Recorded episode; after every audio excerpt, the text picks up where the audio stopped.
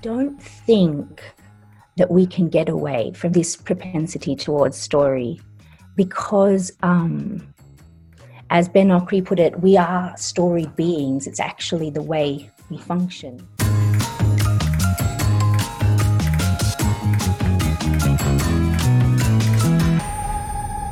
Hello, everyone, and welcome back to Chasing Consciousness. Today, we're taking a step away from science per se to look at the role of story in the formation of our worldviews, uh, which for generations has been our really our only method, alongside direct experience for understanding the world, as opposed to the much younger and more modern method of hard data from scientific research that we tend to examine here on Chasing Consciousness. But we are continuing this all important job of our first series to establish the limits of what science can actually know.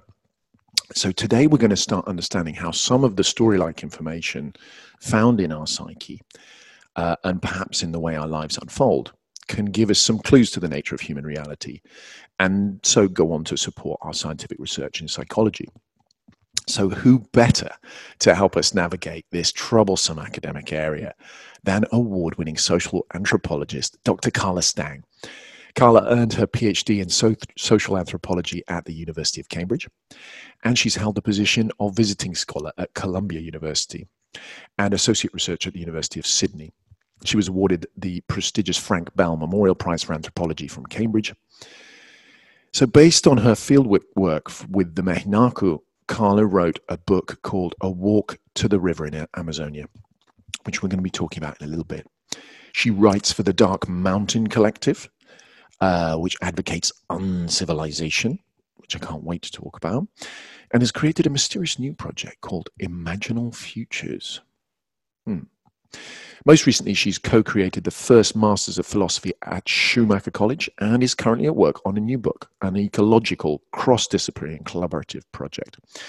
So I cannot wait to get into this. Um, so let's go.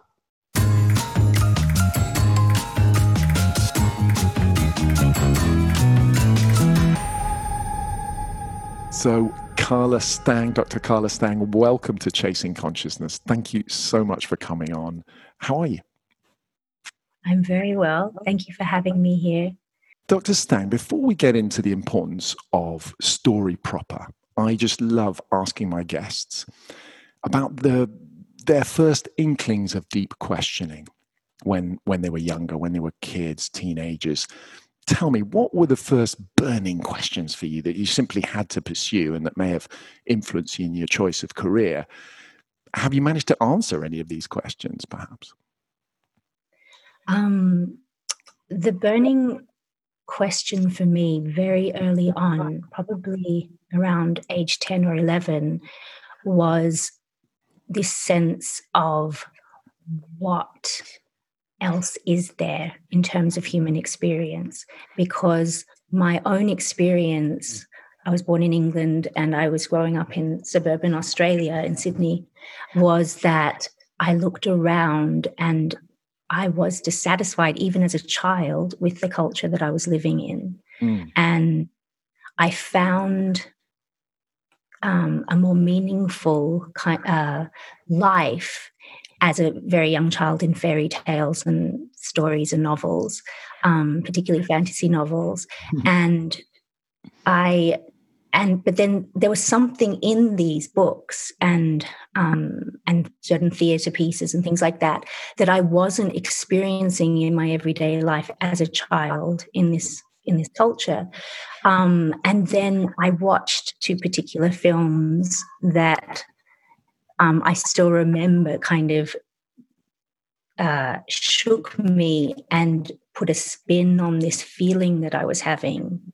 Um, and the first one of those was Greystoke Tarzan. I'm not sure oh, if you've seen yes, it. Yes, I love that film. She's a Tarzan movie. Oh, Ralph Richardson in his very old age as well.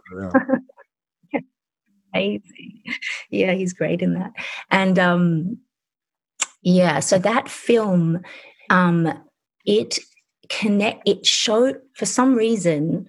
Um, it showed me that my own culture was arbitrary in a sense, that it wasn't a given, that human civilization that there was something wrong in a sense with western human world which this movie showed um, particularly when tarzan goes back you know home to england and has this massive shock in his kind of animal experience of the world rubbing up against this kind of very stiff english you know victorian culture.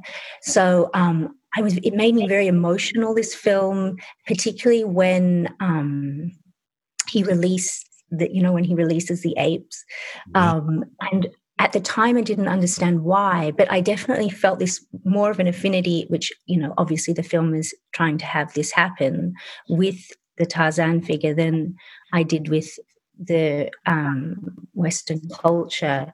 And um, and it was a passionate feeling that there was something wrong. And um, and funnily enough we'll come to this later. When I went to live um, and when I was doing field work as an anthropologist in the Amazon, where there were no TVs at the time, there was no, nothing like that. There was no electricity actually. These dentists brought a projection, uh, a, a, projector, and and um, showed that film. while I was sitting, of all films, it was an incredible um, coincidence, synchronicity, whatever, whatever you'd like to think. Um, that that and I'm watching it with them, and it hit the same notes for them as it did for me, and the laughter with you know the silverware, the the cutlery at the table, and bumbling around and that kind of thing. And then the other film was The Mission. Oh wow! It's about the yeah, Just it's a big one. Blow, blows you away, doesn't it? Just like oh, colonial nightmare. Yeah. So that film showed me what else there is, you know, that there are cultures. And I was always fascinated with nature. There was this like tangle of wildness at the end of our lane. Um, of like lantana and things under the train tracks. And I was very attracted to this space of wildness or of nature, of not this culture. And so when I saw this other culture and how they seemed to live you know, in keeping with nature in this way, in this other way. Um, so it just showed me this other way. And it was, you know, was the Amazon. And I do wonder whether that planted a seed for where, you know, one of the streams of my work um, led. Hmm. Interesting. And and do you think that your decision to look for that other thing that you were lacking have you answered any of those questions? Have you discovered what it what it is that's better? It's not so much. Well, in some ways, I mean, it's not um, a fashionable thing to say in the anthropology uh, anthropological community that you know one cosmology is better than another but there certainly are you know um, there certainly are cultures that lend more to what William James called living life with fullness, as fully as possible. And I think that um, cultures that, like Amazonian cultures, like the Mehinaku people who I live, who I do work with in Brazil, um, those kinds of people do have a richness of experience in some ways that is more uh, full of life and full of meaning. Okay. Well, that's definitely something worth looking for in life, isn't it? so, um, by means of introduction to our main topic today, which is around the importance of story, I thought that a mm. little anecdote would be fitting. Um, American skeptical philosopher Alex Rosenberg wrote a book called How History Gets Things Wrong The Neuroscience of Our Addiction to Stories. And in this book, he laments our ability to get sucked into history stories and to mistake their narratives for fact. He complains that we're hardwired for stories and we respond far more to narratives than we do to hard data. But mm. the absurd and rather wonderful part of this story he said is that very few people bought this book. Um, so he decided to write a novel about it instead. And yes, you guessed it, it became a bestseller. the irony. So, Carla, what do you think? Do you agree with his diagnosis that we are hardwired, that we're addicted to story? And to what extent do you think it's a problem for the evolution of our worldview as we respond more to potentially to narrative than the data that scientists and academics such as yourself are working so hard to help us understand the world better? Um, okay, this is a very interesting question. I don't think that we can get away from being um, for this propensity towards story because um, as ben okri put it we are storied beings. It's actually the way we function. Now so to evolve out of that is to become inhuman in a sense. Mm. and the impulse to do that does make me wonder. It's like there's a wonderful article by um, a physicist and a philosopher called Eugene Minkowski, and um, it's about well, this it's in a book of his called um, Towards a Cosmology, and he talks about the difference between the poetic and the scientific glance. And he uses this example of um, this little girl looking at the stars in a novel of Balzac. And and her wonder looking at the stars. And then I think it's her um, her nanny comes out and or her mother comes out and says, "There's no point looking at the stars. You're not an astronomer." And he moves in this piece of writing um, towards saying, even as a physicist, and this is something I experience a lot with scientists that I know, that um, that they have a sense that their work in a sense is poetic so it, it, has story in it so he says what minkowski says is there's a structural alliance between humans and the world in which the poetic nature of the world um, is being experienced is when when sorry let me put it this way. When someone experiences or writes poetry or expresses something like that or story they are expressing that inherent um, aspect of the world mm. and and i find that science um, you know things like you know studies of dark matter and quantum things and things like that they are moving more and more towards understanding that this is actually a, an aspect of the world so i don't think we you know it would be to destroy the world and to, to destroy ourselves um, and in, in fact you know for me to ask that question that is probably the most beautiful aspect of our being the other thing is i think that science is a story it's just a different kind of story. So if you think of what an experiment is, it's actually like the description, a narrative of an adventure. The hypothesis is this is what we're going to do, this is where we're heading, and we're going to go on this adventure. And then it describes the adventure. And at the end, you see the conclusion of the adventure. It's the conclusion of this story of discovery, which is one of the reasons I find science so exciting. So I don't really see the need to I think that these are different storied languages in describing the world, is what I want to say science and narrative. Um, but I do see his point because I think he also makes the point that we fall for bad stories often in history. Is that right? I think he does say something about He's that. He's definitely criticizing uh, the fact that we take history as fact rather than as a narrative. And obviously, you know, as I, I can't remember who famously said it, that, you know, uh, history is written by the winner. Um, yeah. Is is I, think a very uh, brilliant geopolitical statement about the nature of of the way history is told, but I think he was probably frustrated by the same thing that drove me to make this podcast, which is this desire to bring new information that can take our worldview forward.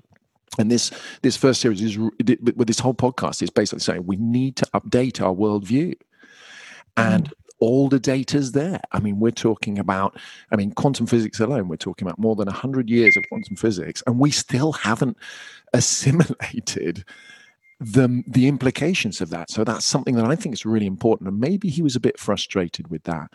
But let's come back to that. Let's stay with story for now, um, mm-hmm. Carla. Now, something I really want to spend some time on today is Joseph Campbell. Now, Joseph Campbell, um, also an anthropologist, right, Carla? Well, he was a comparative philosopher, uh, mythologist. Mm. So he, you know, the essential part of anthropology is actually the field work, mm. is the fact that people go out and experience things and learn things firsthand. He was very, he's the opposite of that. He was more of like an armchair philosopher where he was yeah. reading, you know, different accounts of different, like you say, narratives and histories and written things and making theories out of these written accounts that he, that, that he could find. And he studied stories from all over the world, uh, throughout mm-hmm. history, from all different kinds of cultures. And he discovered a common pattern um, in the most popular ones, which he called the hero's journey or the monomyth. Can mm-hmm. you help introduce this concept? Because I think it's going to come back later on in this series and probably well into the rest of the podcast this this cycle the hero's journey that he noticed and after you've introduced it i'd like to ask you if, if you think there's an underlying significance of these epic stories for our own lives and maybe that's why they're so popular or are they just fun stories is there a deeper significance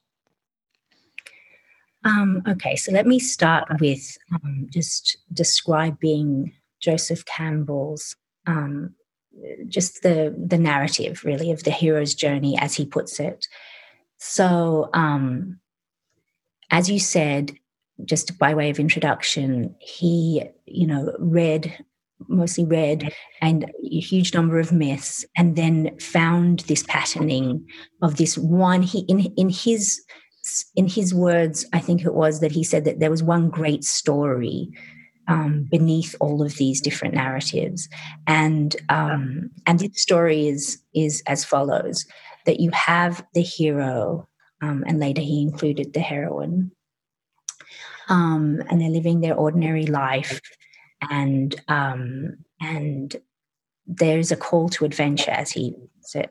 So um, for something calls hit them out to go on a journey there's usually there can be like a, a key or something that they have to take with them on the journey.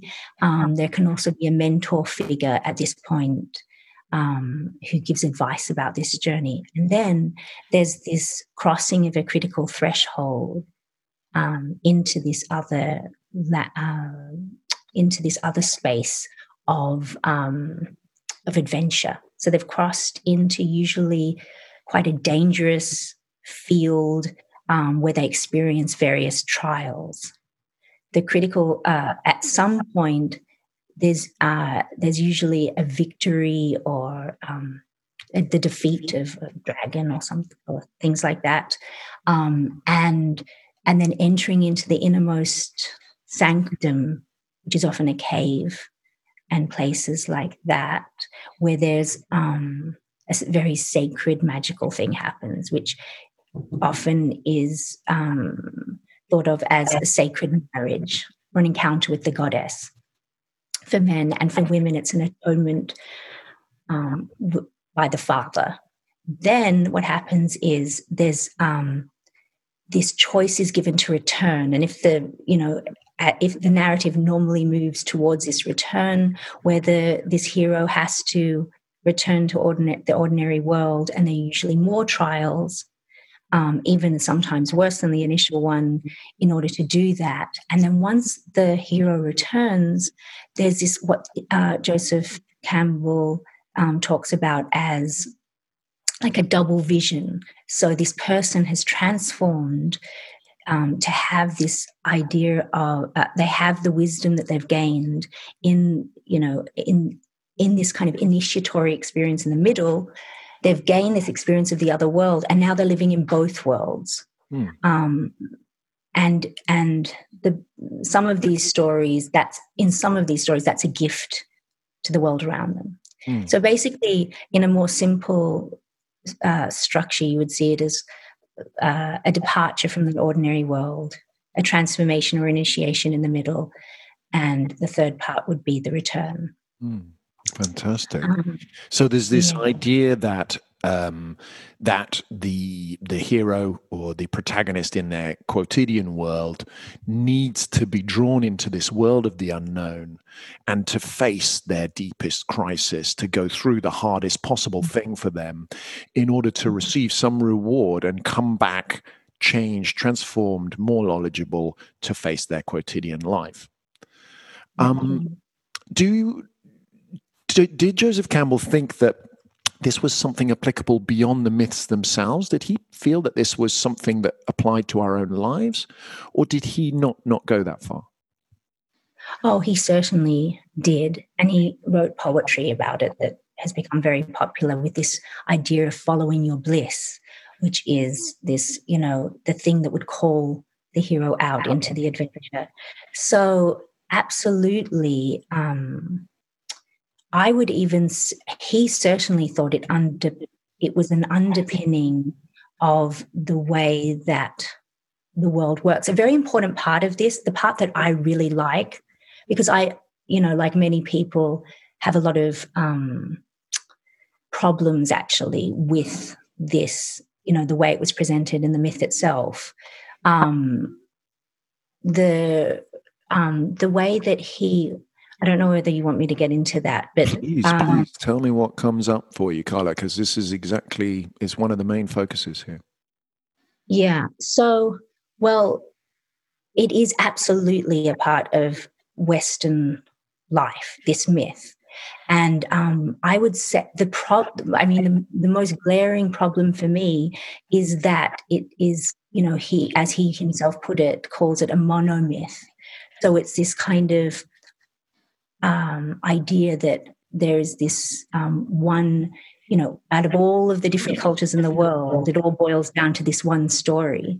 Now, as an anthropologist, it's um, it's just factually untrue that that's the case. It's just absurd, even. So, um, and there are many ways that I, I'd like to go into because I think it is really important because I think it is a Western tendency to assume for you know not everybody but i think there is this kind of common sense notion that we're all human that all that we're all the same and i think that's very reductive of human life.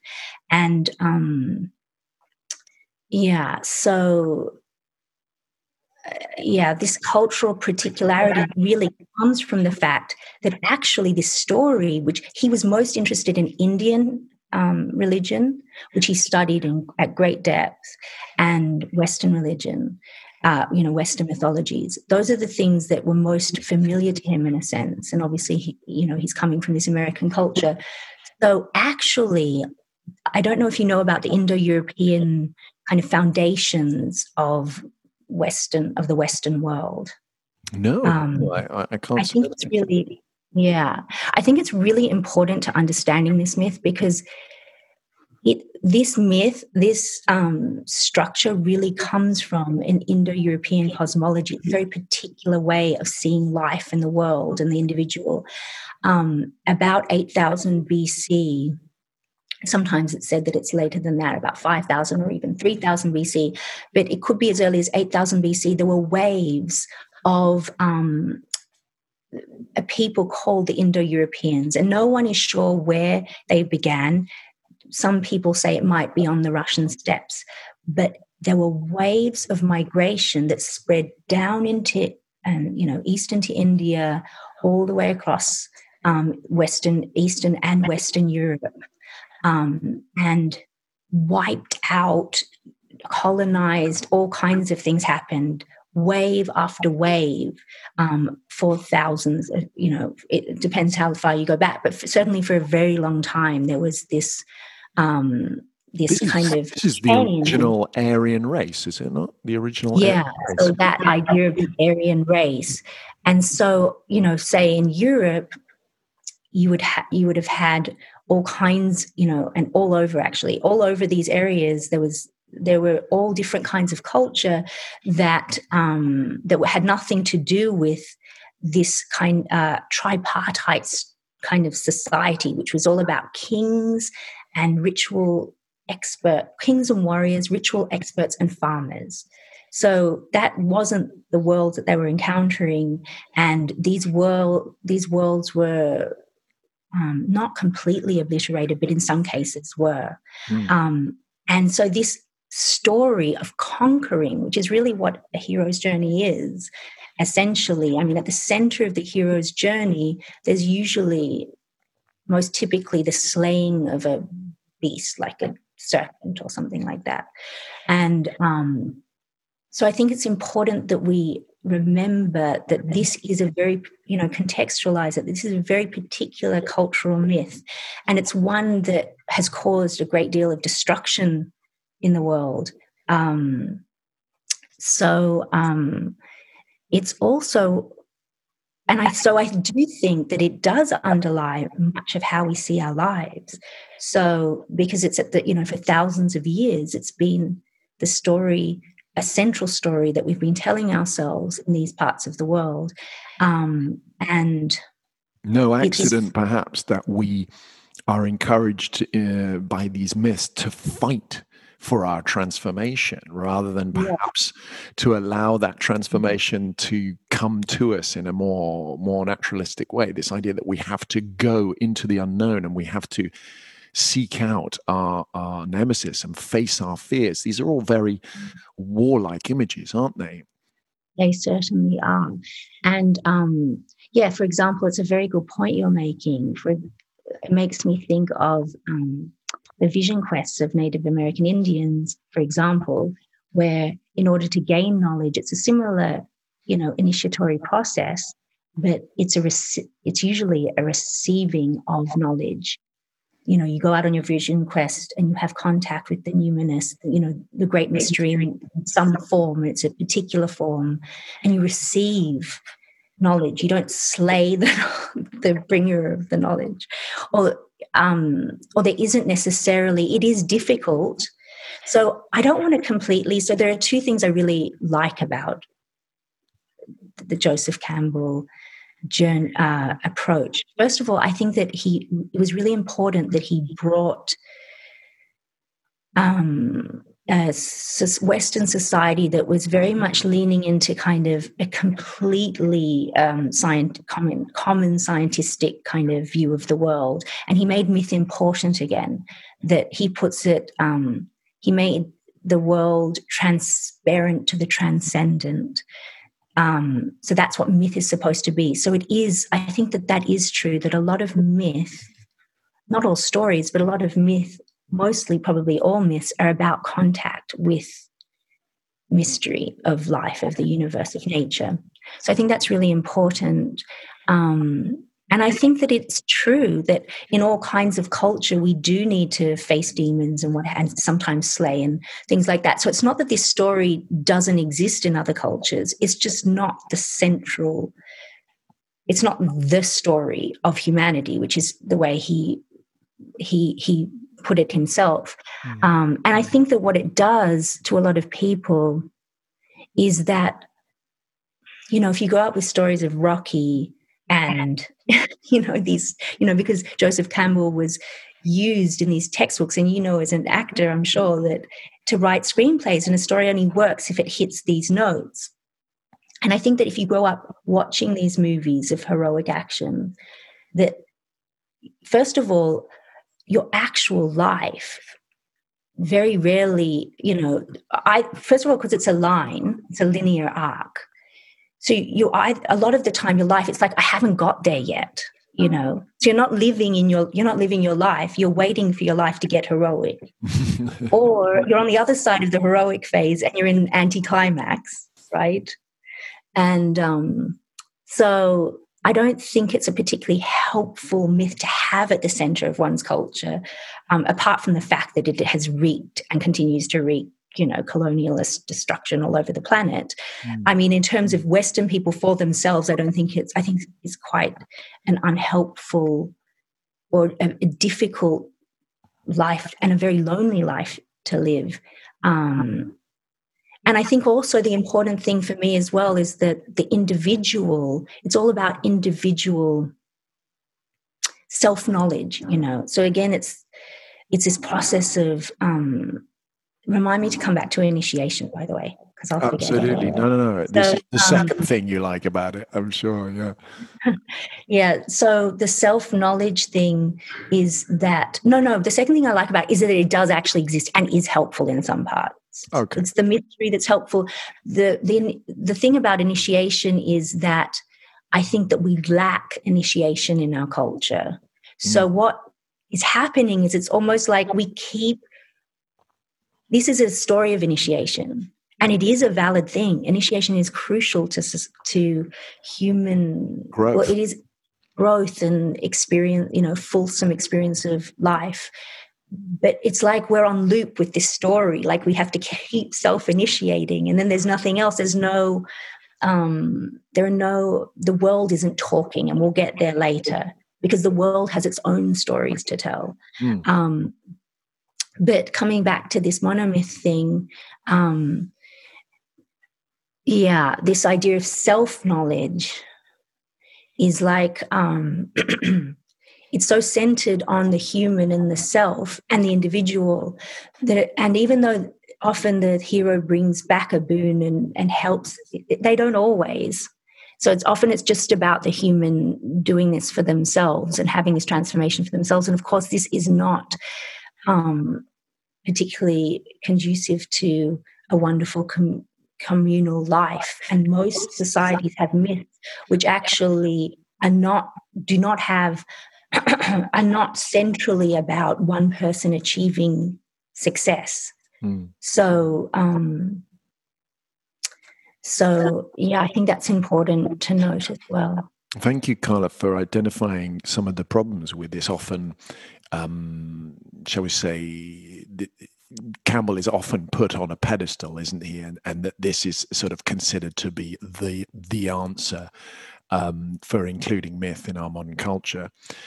But just yeah. to mention what I think is important from this, because it's it's touched me a lot. I tend to see it less about the slaying and the um, the the murder and the danger and the fighting the thing mm. that really I noticed when I saw this, I was like, ah, because I've been very lucky. I've had many calls to adventure in my life, and I've been lucky enough to have been taught that it's okay to follow them and that, you know, not to be scared.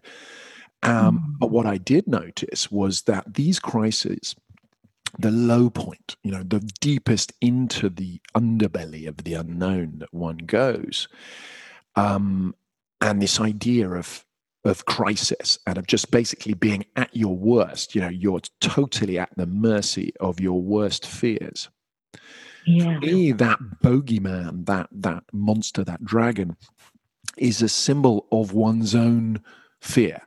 And this idea that one's own fear, the fear of the unknown, the fear of the thing that you actually aren't brave enough to become because it's unknown, that itself could be a block. And until yeah. we're put in a position where we have to survive uh, you know it's it's that or die it's it's get it or die you know mm. that for me was the key here is about fear is about facing a challenge um, it's about the comfort zone and saying listen actually it's a lot easier to stay in our comfortable everyday life where we know what we know but that life tends and stories tend to throw up these these little invitations to come and face your worst fear and your biggest challenge. Yeah. So tell me just just before we move on to you know um, the the female version of the hero's journey if it's any different do you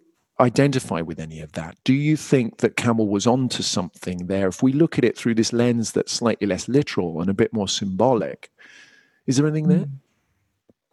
Yeah, absolutely. As I said, I do think that it is helpful to have that. Um, and I think it does exist in numerous cultures a- across the planet. This I, this narrative of and think of one's own life in that way and experience one's own life that way, and and and bear the trials of it and be rewarded with them for doing so. And you're absolutely right; it's not always a slaying of a serpent. Um, there's all kinds of ways that the trial can play out in diff- you know in different stories. So I do actually think that it is a helpful story. I think that it's important to see where it came from. I think it's important to see how central it is and whether it should be essential, why it's essential as, as it is, what story it's telling us over and over again, and whether this is, you know, even the word monomyth, what about all the other things that life is about? Like you're a parent. I think that sacrifice, for instance, and I'm not talking heroic sacrifice, I mean like not doing the things that you want to do, to do stuff that feels really boring sometimes, is to me, in a way, you know, and there are stories that talk you know say in amazonian stories it's it's less about there are kind of heroic stories and we'll get into that later but it's more about upholding the world as it is because it's a difficult world to live in. So it's almost like it's a privileged position to be in to go on an adventure. And, and this is just kind of a side point. I saw something on the social media recently, which uh, yesterday actually, which was about you know these people, especially young people, going off to Tulum to this kind of Burning Man thing, um, and you know what this particular person had just done, you know, a three week trip of taking ayahuasca before they did, and you know it became a super spreader event. So, but to them, I'm sure they were following their bliss and have you know, to the, the way that they spoke about this experience was as this heroic journey that they've just been in the jungle of Mexico, which is not where ayahuasca is from, but anyway. And they've taken ayahuasca and what have you, and they've gone to this thing um, to, to follow their bliss, and they've come out the other side of their hero's journey, and now they're partying, you know, with absolutely no care for you know what was going the consequences of acting like that. So i think in a way staying with this keeping this myth at the center and i've and i know because it was important to me when i was in my early late teens and early 20s and i made some very silly decisions because of it. But that's okay i guess. But the thing is i just think that it needs to be tempered by other stories and larger stories like stories of you know ancestors so, yes, there's an ancestor in the initiation story, but actually, Jung, who Campbell draws from, you know, relies upon, he, I think he does so in a very simplistic manner. Mm. Um, and it's not really his fault because I think that Jung has mostly been misunderstood, actually. And um, in what way? I'm not going to. Um, well, this is not solely my opinion the wonderful historian, kind of the leading historian um, on Jung, a man called Sonu Shamdasani, um, who was responsible for publishing the Red Book. Mm, yeah. and, and the Red Book kind of, in a way, has brought Jung to life in what he really was and what he was really about because it's his own account of his own confrontation with his own psyche and his own development of his own psyche. And basically, his theories, he says himself, emerged from these experiences that are documented in the Red Book. And what becomes clear from the Red Book and what um, Sonu Shamdasani and and, uh, and James Hillman, another um, very important Jungian, um, an important um, intellectual in his own right, what these people are saying about the Red Book is we've got it wrong. Actually, Jung uh, says himself that, and James Hillman, who um, says himself that we really don't know almost anything about the psyche. These these linguistic theories that we that we've been using are handles on they're almost like he uses this word apotropaic which is a very difficult word which um, but it's an interesting word it means that we're using this language to ease our anxiety about the unknown about stuff we can't really handle and get a grip on and what jung uses the words the word grip. That's what concepts are for him. But he didn't mean, and he says, I can't remember the exact words, but he says, I think he literally says, Woe betide those who live by examples. Do not, he says in the Red Book, try to follow exactly where I'm going. So for him, this language was important because without it, in his own experience, as a practitioner of you know and as a as a physician was that without language the language helped with madness could, there could be madness for certain people but they were only meant as signposts to have your own experience they weren't things in and of themselves. They were just a way in to having this experience. And he himself didn't use those concepts in his own clinical practice. Absolutely. If someone said, and it's a Buddhist idea. It's a Buddhist idea, isn't it? This idea of um, of mental constructs. You know, beware the mental construct. It's not the thing in itself. Our idea of it. And listeners, um, you know, Jung is going to be playing a big part here. So do look up our episodes from this first series on the collective unconscious and on synchronicity more mental constructs for us to be using in our navigation of our extremely complex um, psyche and psychology. Let's just chat for a moment then about initiation. It is a question I've explored in past podcasts. Um, my old podcast, Badger Radio, we did um, a show on rites of passage, if anyone wants to go and look that up.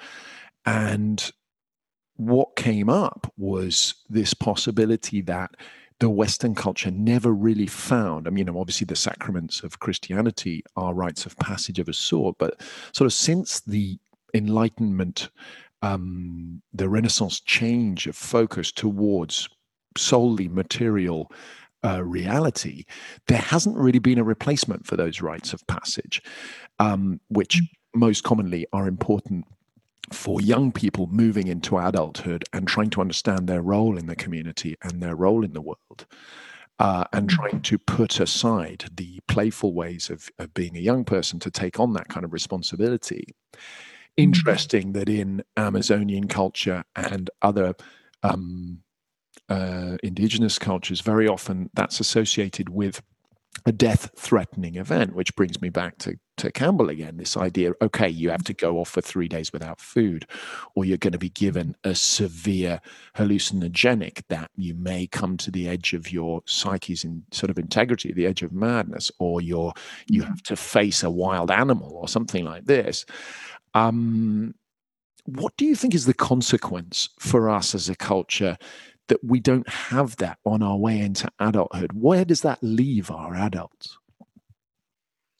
It leaves a society of children, of mostly children, and old people who are even children, of elders being, in the true sense of the word, being a rare phenomenon. Um, and, you know, it leads to things like governments led by people who act like children, um, you know so it's a very dangerous space to be because it's this idea of um, you know just following your bliss in kind of a very i know he meant that in a much deeper way but i think that it is in this more kind of pleasure seeking principle and not one and um you know the obvious consequence uh, that no one is thinking of consequences um because I mean, Jung, in terms of elderhood, Jung said something very important. And this is a kind of idea of initiation. It's a very deep one, I think, that comes out of the Red Book. And it's that our lives are about answering the unanswered questions of the dead. And when he says the dead, he means all of the human dead. Continues so, ancestors project in some way. Yeah. Um, so that is such a different kind of a project uh, story in a sense to jo- the hero's journey. it's a, and that's what the red book actually becomes and that's what say james hillman says psychology really should be and become it's this and the dead when i say the dead i mean the dead that they are alive in us you know in you know in their own way but still in a real way because we tend and this is something that i think we'll talk about later um, that we think of things that are imaginary as unreal. That's why we the word imaginal came to be because to give things that are not of what we think of substantial reality but are real in their own way. So so the dead are if the dead are real in their own way and our you know to become an elder then and to become a culture worth its soul worth you know a culture that is um, one that engenders fulsome life um, for everyone um, including ecologically speaking, I think it is really looking as you, you know, coming right back to the beginning, looking at the stories of history, but but really, but the truth of them, because it's all about. And I didn't say this at the beginning um, because our conversation meandered somewhere else, but um, I think that you know, science, whatever kind of stories we have, it's all about discerning, being discerning about the stories and what you know you can have so sorry i'm i'm digressing but so um yeah so if we listen to the stories of the dead then we won't you know in a very simplistic sense make the same mistakes that we did say you know um and i think this was very important to jung because he just you know coming out of you know he he almost you know the first world war happened and he almost he says foresaw that happening. So this sense of like we need to learn history's lessons and we need to come to terms with the dead. And until we do that we don't have a society worth speaking of and in other cultures and relationship with the ancestors is more central for example you know it's as central as initiate initiation. It's a daily practice in most cultures. So I think those kind of cultures are very different to ones where we lack initiation and have zero relationship with our ancestors or very little meaningful relationship with them. And yet, somehow, for me, this idea of a of, of a hero's journey that comes to this crisis where we are facing our biggest fear and probably the most difficult thing we've ever done. Yeah. For me, the initiation is there, which is mm. this this confrontation with something that I have never, uh, as a as a young person, been exposed to. Now, as an adult, I am right there, feeling the brunt of of the terror of facing what, which I think Jung called the the abyss the darkness mm-hmm. hidden behind. This this mm-hmm. dark abyss of the unknown is is so terrifying. For me that in itself just getting used to that abyss of the unknown could itself be an initiation and i wonder if that's not what joseph campbell had in mind. Yeah. No i agree with you. That is as we were saying before i think there's all different ways of thinking about the trial and that confrontation with darkness is another way of thinking of that of that experience and how it does transform you mm. and um, of course we can go on many i think it's very good that you're bringing this point up um, in the way that you are because i think that in our lives we can experience and do experience a number of initiatory experiences um, it's harder in this culture because we lack formal initiatory structures to help us mm. um, through those different um, through those stages, and we can get stuck. Oh, yeah, I mean, we're maybe not taught to look out for those those calls as well, those calls to adventure, mm. or to notice that those crises are extremely useful transformation points.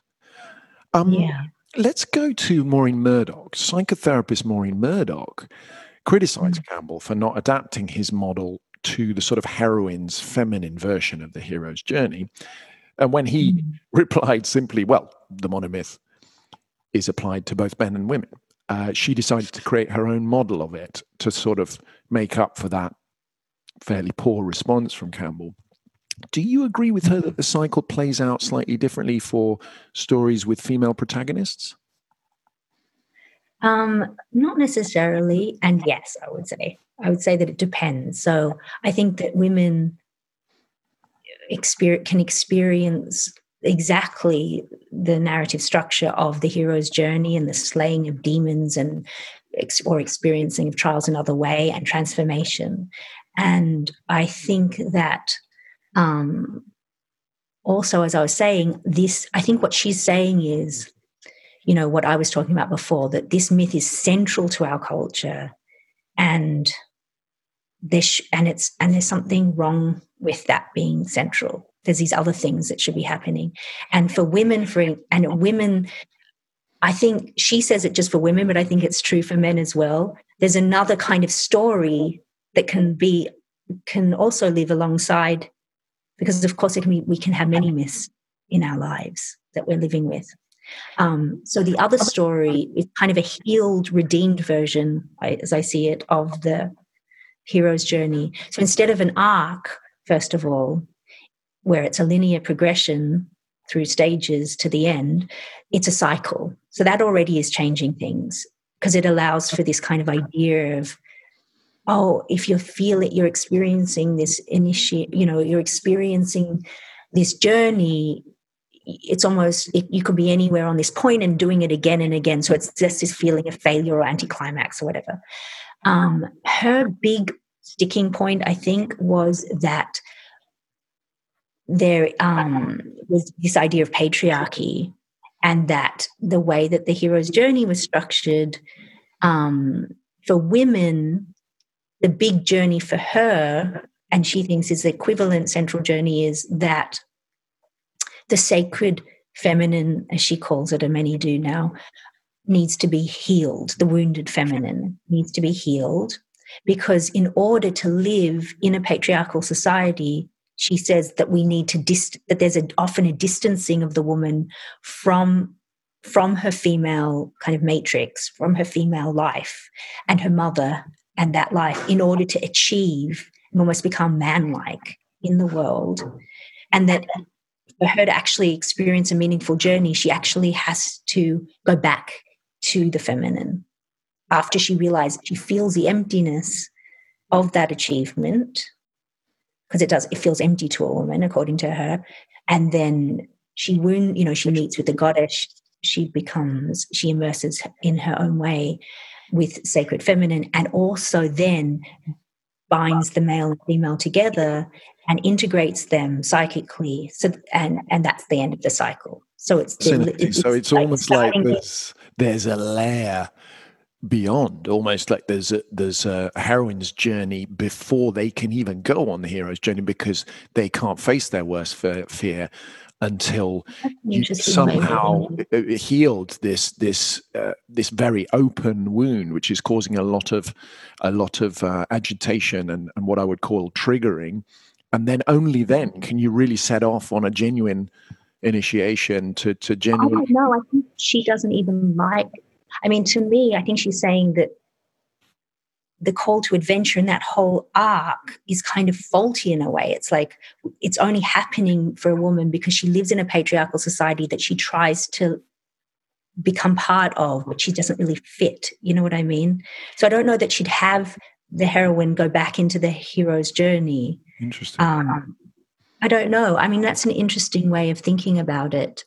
Um, I certainly agree with you that I think that both of these stories can be lived by women in meaningful ways. Mm. Um, One of the points that stayed with me very strongly from Maureen Murdock was that there is no assistance at the beginning, before the passage into the unknown, into the dark world. Mm. The, there is a lack of the assistance, as if it is, there is part to break out of this patriarchal thinking. It, it is necessary for them to find their own feet without assistance and to take this on.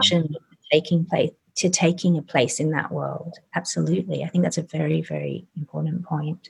And I think that it's true. Um, I think that, so that's why I think that it's a healing story for men as well, because I think she's really saying that the story, that I think that men can also live the cycle that she's suggesting as well. Um, I personally think that it's important because I think that these words of sacred feminine and sacred masculine are bandied about a lot in Western, particularly in New Age Western culture. And I think that when that happens, the terms can become reified, like they become like solidified as if they are just these things. And I don't, I think that the way that they're being characterized is not necessarily, it's just kind of like this stuff that people have decided at some point in the last 40, in the last few decades. It's like the, the female is yielding, the female is um, is darkness, is yin, like all of these kind of associations of feminine and masculine. I think it's very important to realize that they are not as such. They're just our current cultural constructions, partly historical, partly taken from other cultures.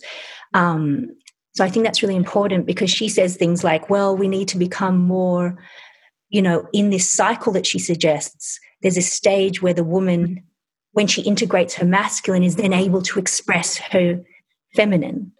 Why is expression a masculine quality?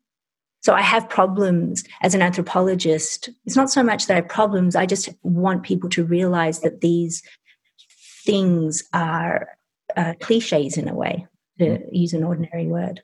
Well, and they're buried in each one of us, aren't they? As you know, as psychology both Freud and Jung would hold. You know, there is the the the the the anima and the animus within us, causing its own little uh, interaction, its own little story, very different for all of us. Well, perhaps because the thing is that I think that's important, and as an anthropologist, I have to point this out that I'm not a psychologist. So to me, the psychological model, anima, animus, shadow, what have you, these are Western cultural constructions. They're just one cultural way of describing the the, the of human being. Mm. They're not necessarily the way I feel my own being works. And as you mentioned, they're highly reductive. They're highly oversimplified. Yeah, exactly. Carla, I'd like to just before we we take a break. Um, I think it's important to get to your idea of events of consciousness.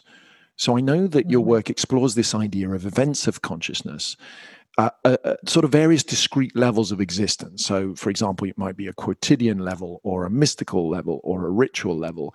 Can you explain a bit mm-hmm. what you mean by an event of consciousness? Um, and and do each of them have a different purpose evolutionarily? I do you know what when I use when I have used that those terms, I don't mean to kind of reify them again as categories. Mm, when I say event consciousness, what are, the emphasis is actually on the consciousness.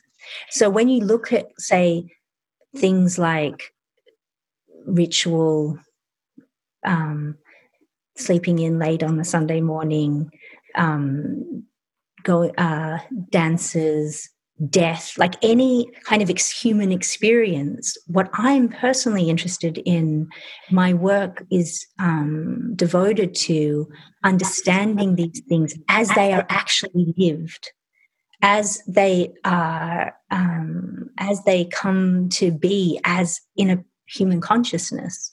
So when I say event, actually, um, what's interesting that I found is that in one event and you can kind of um, apportion the event in any way you want. You could put the kind of brackets around a ritual, or you could put it before the ritual starts and two days after the ritual ends. You can kind of bracket it wherever you want. And then that's the event. And then you're describing this experience. So, in a way, it was just like a demarcation of, like a defining of terms of what I'm interested in. I'm interested in this experience from here to here. Um, um, just so that I can come to terms with it. And did you find that there was a difference between the direct experience that you term here an event? I mean, did you find there was a difference in purpose for yeah. these areas? So, for example, let's say a mystical experience. Right. Um, you know, is there a different? Is there a reason in your the way you're seeing it? Is there a reason why that might exist in complement to a quotidian experience. Yeah. It, it, it, could it be that each one has a different purpose? Well, you know, that what you're talking about is very much what is called in anthropology functional anthropology. So that's like, what purpose does, what function does this particular thing serve, which is not really what I study. I can, because I'm more interested in, well, I am actually interested in it. I'm more interested in it as how did the people or how does the person, whether it's my neighbor or an Amazon, you know, my friend, my, my OI in, in the Amazon, how that person experiences the purpose of that thing, you know? So, um, because otherwise it's just a generally a generally a white person saying oh that person's really the real reason they're doing a ritual is because it helps glue the society together or whatever when that might be have nothing to do with actually why that's happening. Yeah i'm not necessarily looking for a a sort of um anthropological purpose. I think perhaps i was interested more because i'm interested in this idea of peak states and we're yeah. covering psychedelic research. You know, lot, I, I, rather loved one neuroscientist thing where he said, "Well, look, why would you dismiss an experience, uh, say a, a, psychedelic experience? Why would you mm. dismiss that when it's an amazing opportunity? It's it's consciousness on, you know, on steroids. You know, why would we miss this opportunity to study that? And I wondered if perhaps you might have seen these." these different adventures of consciousness in this way that they're all windows into the personal experience into the sense of meaning and what what makes up the life. You know for example you see there to be a distinct difference between something as intense as ceremonial experience as opposed to just you know playing with with the kids in the dust. Well what you know there's two things i'll say about that. First of all i think it's a really interesting question. And um, I think that one thing that I found that I think is really interesting is that something we call the ordinary is not just ordinary. So things that we call mystical, cosmological, social, you know, social, gender, all of these categories that we put actually shoot through and make up the experience of the ordinary as well as the actual you know pro- things might be happening so just say you're washing clothes at the river or something you're what you know you're in your consciousness you're washing the clothes at the river but you might also be because you have a mythological understanding of what the river is and the beings in the river while you're washing the things at the river that ex- you're also at certain moments thinking of for you the water is not the same as it is to a western person washing the clothes next to you for you the water means something different and you actually experience it differently. So then the mythological the cosmological this kind of mystical is actually part of ordinary activities. And in terms of purpose i absolutely think that there are different qualities of consciousness that uh, have yeah as you put it different purposes. So say what you're talking about in terms of ecstatic or psycho, you know psychedelic experiences um, they're really related to what experiencing myth is too just coming back to our central subject well, I was going so, to say that wonderful that you've, you've you've you've come to this just at the end of part one because mythos, this yeah. idea of of uh, you know it, it, kind of is the reason, isn't it? Um, this idea that there are our mythos, our reason for doing things, the story we bring to situations. You even mentioned that science has its own mythos. You know, this this search for mm-hmm. objective truth. You know, what a lofty, what a lofty mythos. You know, how wonderful it would be if we could get the whole way with with the tools that we have of measurement.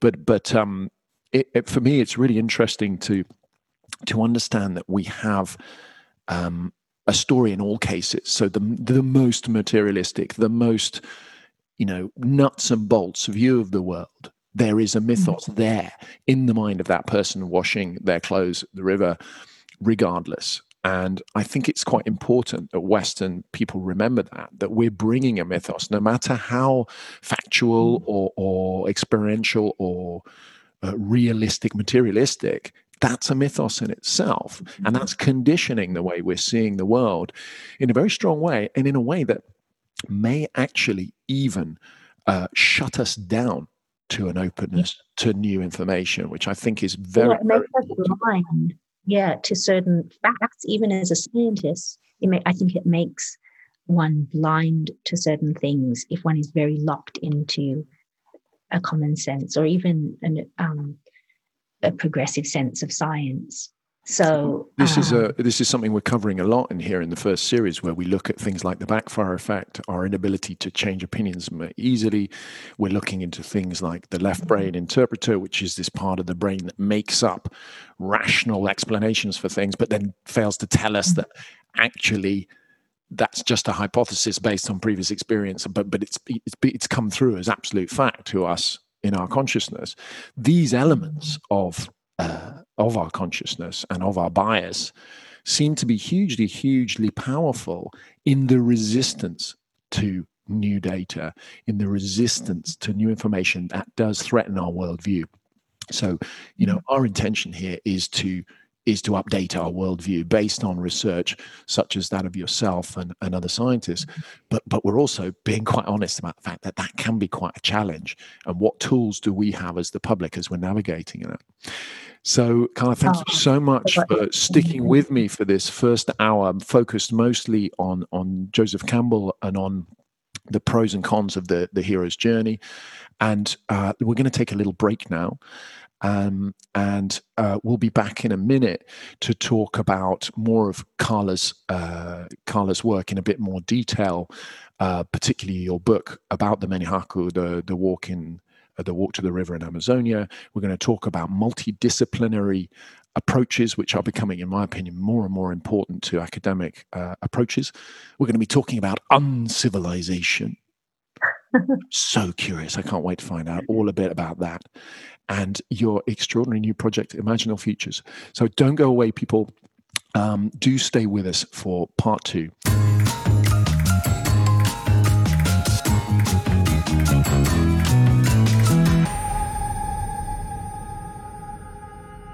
So, hello, everybody, and welcome to part two here with Dr. Carla Stang, social anthropologist. Welcome back. Hello again. Thank you. Hi, Freddie.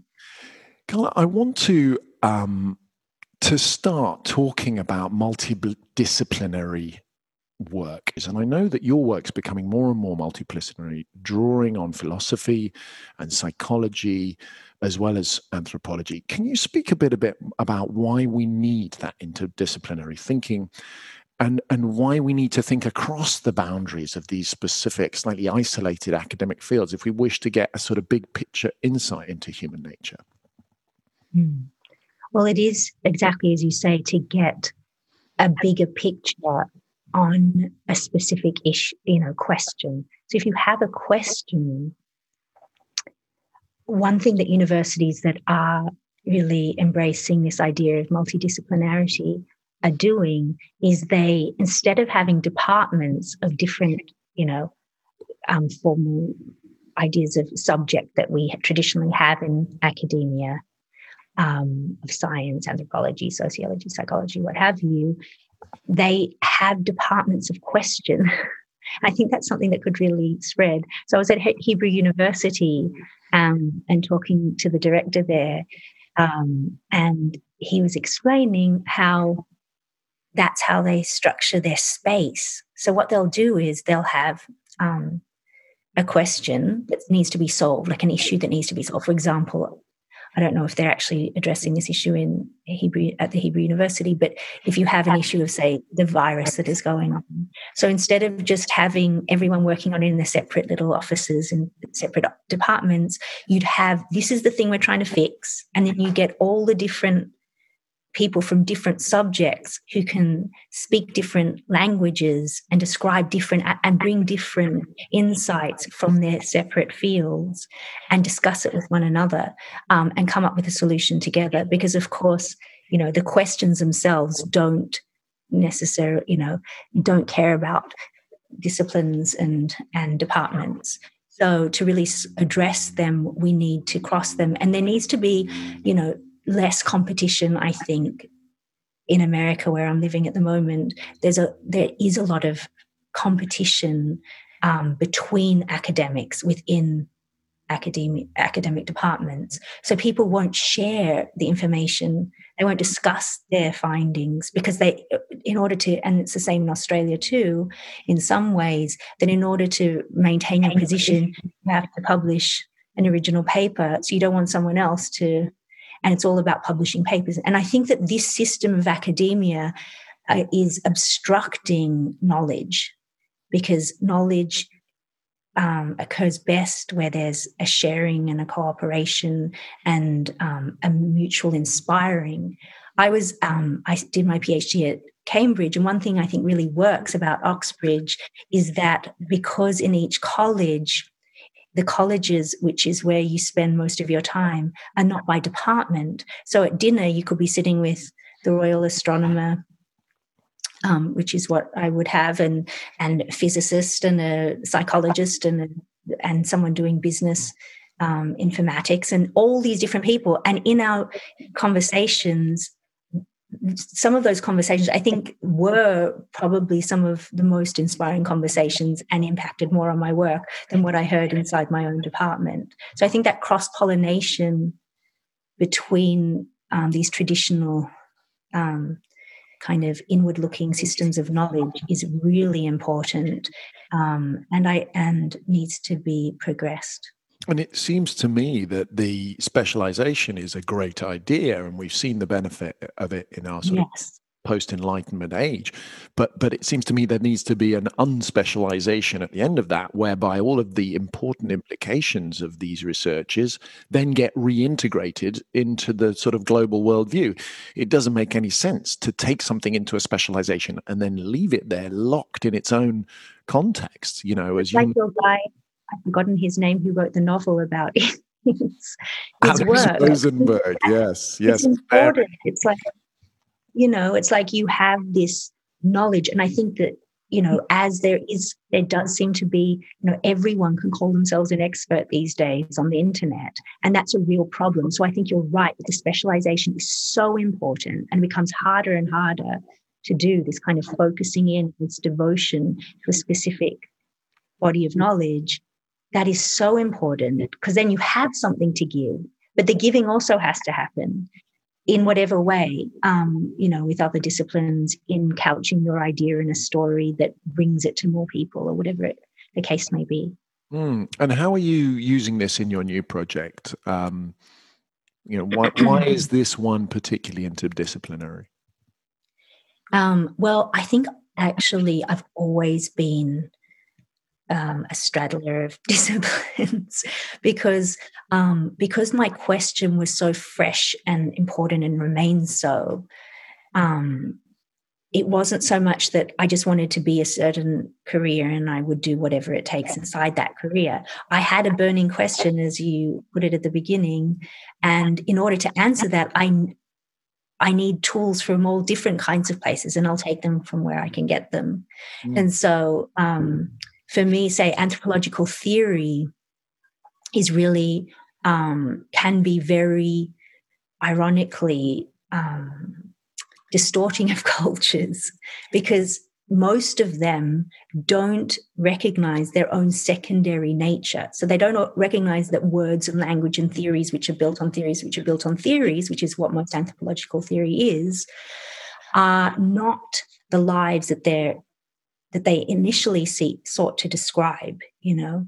So, um, so for me, because my question is about actual life and what are people actually experiencing, what works for people, I needed other tools, the theoretical things. As Goethe said, gray are the theories and green is the tree of life you know it's the theories can really get in the way of seeing the truth sometimes. They can be very helpful but you need to use them as tools and recognize them as tools.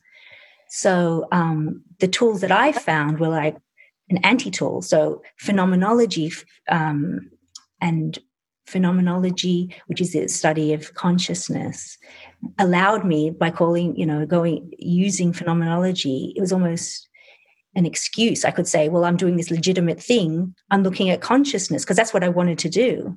And, I'll, and so this philosophy gave me a way into doing that. And radical pragmatism and um, radical empiricism and pragmatism, which is you know people like William James, these are other philosophers. Um, it's very similar to phenomenology. So instead of consciousness, they talk about experience.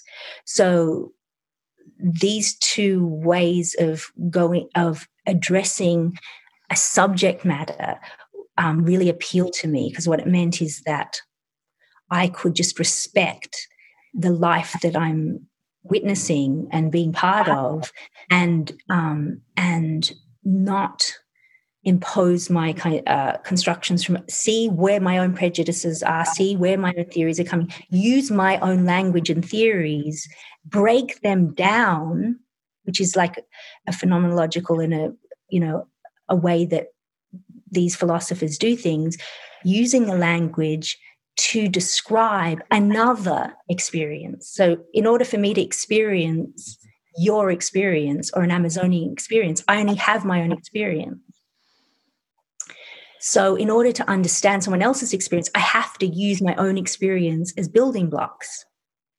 Or I have to use the reader if I'm writing a book. So, I have to use language and the words on the page to evoke in the reader from their own experience. So, there's this kind of lost in translation thing that can happen too what these other people are experiencing. So then language then instead of being this thing like you know, like a Joseph Campbell thing where it's like, this is what is happening everywhere in the whole world or whatever it is.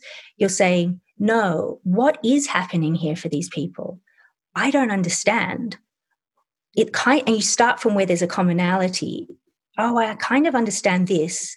So I'll use this, these, it kind of looks like um, this realm of experience. I'll talk about that, but then it's different here and it's more similar there, and it also has that. And so you can build up a picture of other people's experience um, in that way. So I found philosophy really important in doing that, and um, and psychology as well. Um, we spoke about Jung, and Jung has been very important to me because I've worked a lot with alchemy, and that was a focus of his. So, you know, it's really in terms of this question of multidisciplinarity, just bringing in um, whatever whatever is going to help best in answering the question that you have before you. And it strikes me that there's an element almost of what we might call in science triangulation, you know, this idea that, okay, well, that makes sense from this discipline's perspective. But what about if we examine it from this completely different point of view? Uh, oh, look, we're coming to a quite a similar conclusion. Maybe I was onto something. Now let's triangulate that with, you know, coming to philosophy or, you know, medicine or whatever and say, oh, oh, and actually there's, there's correlations here. So I find it quite a useful thing. Yes, to the point that it refreshes, as soon as you bring a different language or viewpoint, modality, whatever you want to call it, into something that's looked at the same way over and over, and you bring this fresh way, like in these conversations with people at a table from other disciplines, suddenly you see your own problems in this totally different way. Absolutely. It can be a good problem solving tool. So, moving on to Walk to the River in Amazonia, your 2009 book, um, you connect these quotidian habits of the Mehinaku people of, Amaz- of the Amazon with the way that they understand intellectual concepts like cosmology or gender. Tell us a bit how the book came into being, what it's about, and, and maybe even what we can learn as a Western culture for, you know, from your study of the Mehinaku. So um, this book was really came out of this central burning question of my childhood. So it was really an answer of that question of like, what is it like to be a person who experiences the world in a completely different way um, and who experiences it in a way that um, is more meaningful in certain ways that I intuited. But it was an open question. I wanted to see what that was like and what those meanings would be, mm. especially in terms of a relationship to the natural world.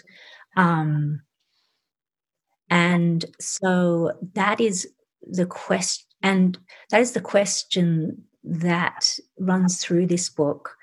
The um, I think that what why I chose ordinary reality as a the kind of language for describing this is it's almost like a basic unit of experience. It's like it's like when nothing in particular is going on, what is it like to be these people? So instead of saying like what is it like to be them when they're experiencing these kind of intense things like you were talking about, ritual, ayahuasca, whatever, marriage, dance, death, whatever it is, what is it just like to be them on an ordinary day when nothing in particular is going on?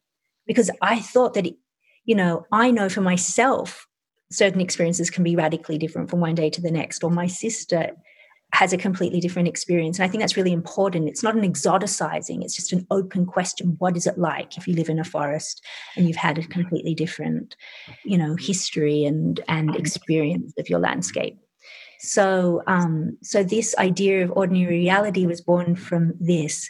And um, and the book is is um, held by these two walks. Well, it's not actually two walks, it's the one walk from two perspectives. From my perspectives, where it begins, um, you know, is like a, a, clueless person. I've just arrived and I'm walking with. Yes. I was. Very, I was very humble. I, was very clueless in that environment, and um, you know, and in some cases suffer the consequences of being that clueless and really not you know sensitive at all to what was going on not and also without the tools yet to even have a clue what was going on with the people the, these these women that i was walking to the river with and these children. So um it starts off kind of with this description of the things that you can draw out you know things that i learned about how they experience the world and having gained that knowledge, going back to that walk and then feeling into what that walk might have been like for this other woman walking now that I have all of this knowledge. So um, that's the aim really to look through the look at the world through someone else's eyes as much as possible. Um, so I think that's probably the basic description of the right. book. And can you can you tell us a little bit about this idea that you connect the the quotidian oh yes with the philosophical the, this idea you even mentioned it in part one when we spoke about this idea that actually for them the philosophical cosmological mythological ideas of associated with the natural world that is very much a part of their quotidian life might yeah. completely alter their quotidian experience. Talk, talk a little bit yeah. about that. Yeah, so what actually happens is at the end, when you read this description, it is so different to my experiences and so similar in other ways. And um, and these elements, you know, because I'd written the middle of the book really is just much more like an ordinary anthropology book. So you it's like oh this is the shapes of the cosmology and this is like what gender is like and this and what have you. And then you actually see what it's like actually lived which is what i really wanted to get to. Like it's all very well to make theories up about what people are like like the cosmology is like this but the cosmology doesn't exist in and of itself it only is something that's been written about, drawn out of the experience of these people. So, in a sense, it's putting it back into the experience of the people and seeing, like, what is it actually like? And what it is like is exactly as you um, hinted at it, that, um, you know, if you're walking along and the sun is kind of beating down on us. And for me, it's like, oh, I'm getting a tan. And for her, it's, it's a totally different experience. She's like, it's it's this myth. The the sun is a mythological being, Karma, and he's this really crucial being in in in myth who's kind of aggressive, a troublemaker, and kind of eats you up. So her feeling of like the sun on her skin and the sun stuff touching her skin and her experience of the body, which is another thing touched on in the middle of the book, is different to mine and what it's made of. So her whole experience of the sun touching her skin is completely different to mine. And I think that that's really important because um, because human experience is important. And I think that these, I think that academic theories have tended to gloss over the richness of what other people are actually experiencing. And a lot of the time, with people who are called primitive, which is one of my other pet hates about Joseph Campbell is he called these cultures primitive. Yes, that was of its time, but he also treated them like that. It was like a hierarchy of cultures. And when you actually learn something of what it's like to of someone else's experience and the richness of that experience perhaps that experience has aspects that you have no well like what you were saying before you have no way of knowing about with your limited actually much lower if you want to hierarchize perhaps way of seeing things and theirs is far richer and more complex and more and um, more detailed or more knowledgeable so i think that it i mean on so many levels this kind of knowledge is important especially when the world is becoming more and more, you know, homogenized. So these people um, are, are like, you know, they're not living the way now. You know, I'm in contact with them almost every day still now because they have electricity there now and things. So it's not the world that I, in so many ways, it's radically changed and will continue to change. So I think that it's all i think that you know just going on it again because you asked finally about like what's important like what can we learn from these people that um that they are you know people make up all kinds of theories on social media on very basic theories without having done any research about like what societies might be like if they were better in this way or that way or how western we can change western society or what, how western experience is deficient in some way or psychologists wondering about how why west we have these kind of neuroses in, in western culture. And i think that it's in that these glimpses of other experiences as um, limited as they are because obviously they're not you know one they're not even close to being 100% accurate. They're just approaching another person's experience. Will teach they it, it helps teach what we can you know the other possibilities of of human existence. And um and without that and as it's being lost we might lose them altogether uh, uh, uh lose some of them. I mean not lose all of them altogether but but um these ex- experiences of the world are crucial and um, for the people themselves, most importantly, and um, and out of respect to those people, and also do allow all kinds of other, I think, disciplines to learn from, say, psychologists or social um, theorists.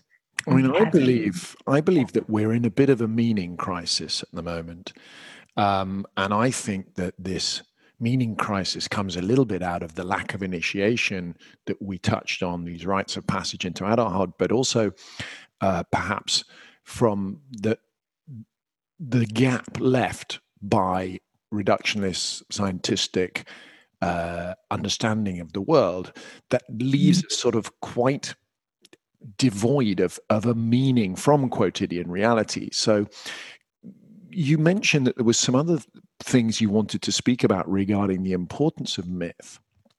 What is it that you think that uh, a, a, people like the Haku, who have their a, a, very different mythology to our own, a different mythos, a different reason for being, if you like.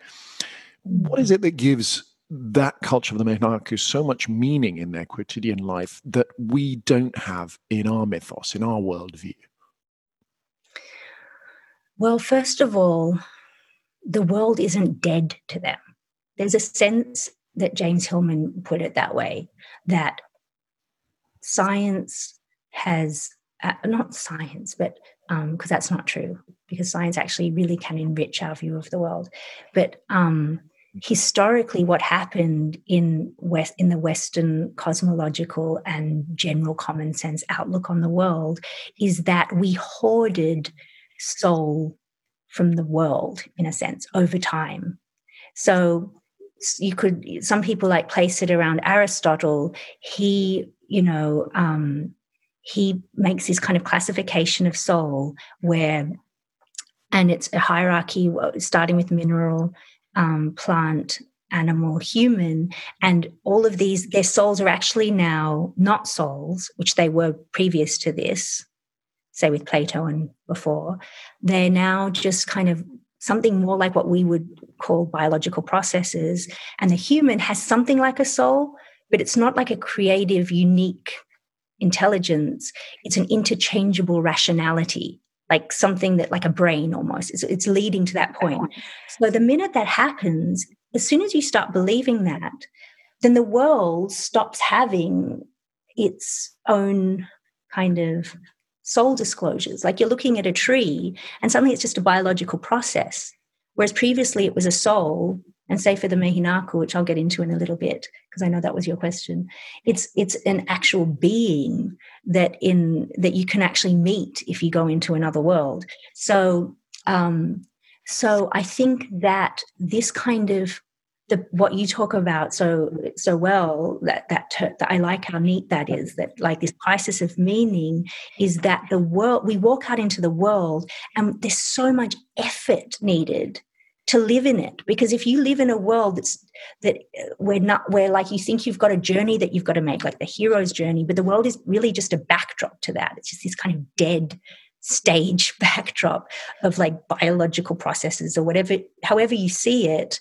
Um, and then so nothing's really happening. Like you don't really care what's happening in the birds flying over there. It doesn't really matter. None of it matters so you have to bring the soul is only in you and in your, you know, the people around you. So you have to bring your soul to keep the world, as James Hillman put it, aglow.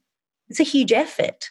So as he points out, it's no wonder that people are prone to cults and ideologies and things like that because they're grasping for meaning or narcissistic neuroses where they're grasping for the feeling of uniqueness that was robbed of them thousands of years ago by Aristotle and not him personally, but yes, him personally and the whole culture. So, you know, um, what a wonderful, but yet, yet terribly sad um, way of looking at it. But it, it seems really, really, really true.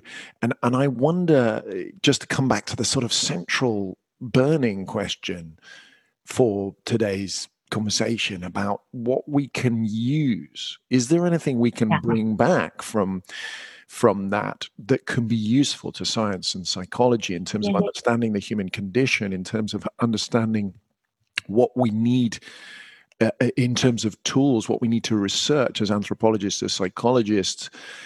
Is there anything we can bring away from this, looking at people yeah. like the Mehinaku, that, that we can actually use as a sort of practical guide to saying, well, listen, story, mythos actually gives us this clue about the human condition that we need to look into further. Yeah, well, absolutely. It isn't, it's as easy as, like you said about lenses, like changing your lenses. It's like go, I mean, it's not that easy because it's something that needs to grow over time and it's, it actually requires a kind of transformation of outlook and culture. But um, I think it is possible for Western people. And I'll say how it happens for Mehinaku in a minute as an example, um, as a beautiful kind of living example, is that what James Hillman, as a psychologist, is noticing from people like this and from actually our own culture. He was obsessed with Florentine um, Renaissance and um, Ficino because for him, you know, there have been people in Western history who've been keeping the soul alive. It's like a, speak, it's what Novalis called the true history of the world. It's like this, that that's not true actually at any level um, that you want to kind of speak from. So he says that the way to do this in every, and it is a way in everyday life, is something he calls aesthesis, which is actually a Greek term, you know, from the word aesthetics, which is that if you're breathing the world in, the word aesthesis has the notion in the ancient Greek of breath, that, that aha, like when, of wonder, like you're breathing the world in. Breathing beauty. That, yeah, that you're breathing the world in. You go out into the world and the world is talking to you, each and everything in its particularity.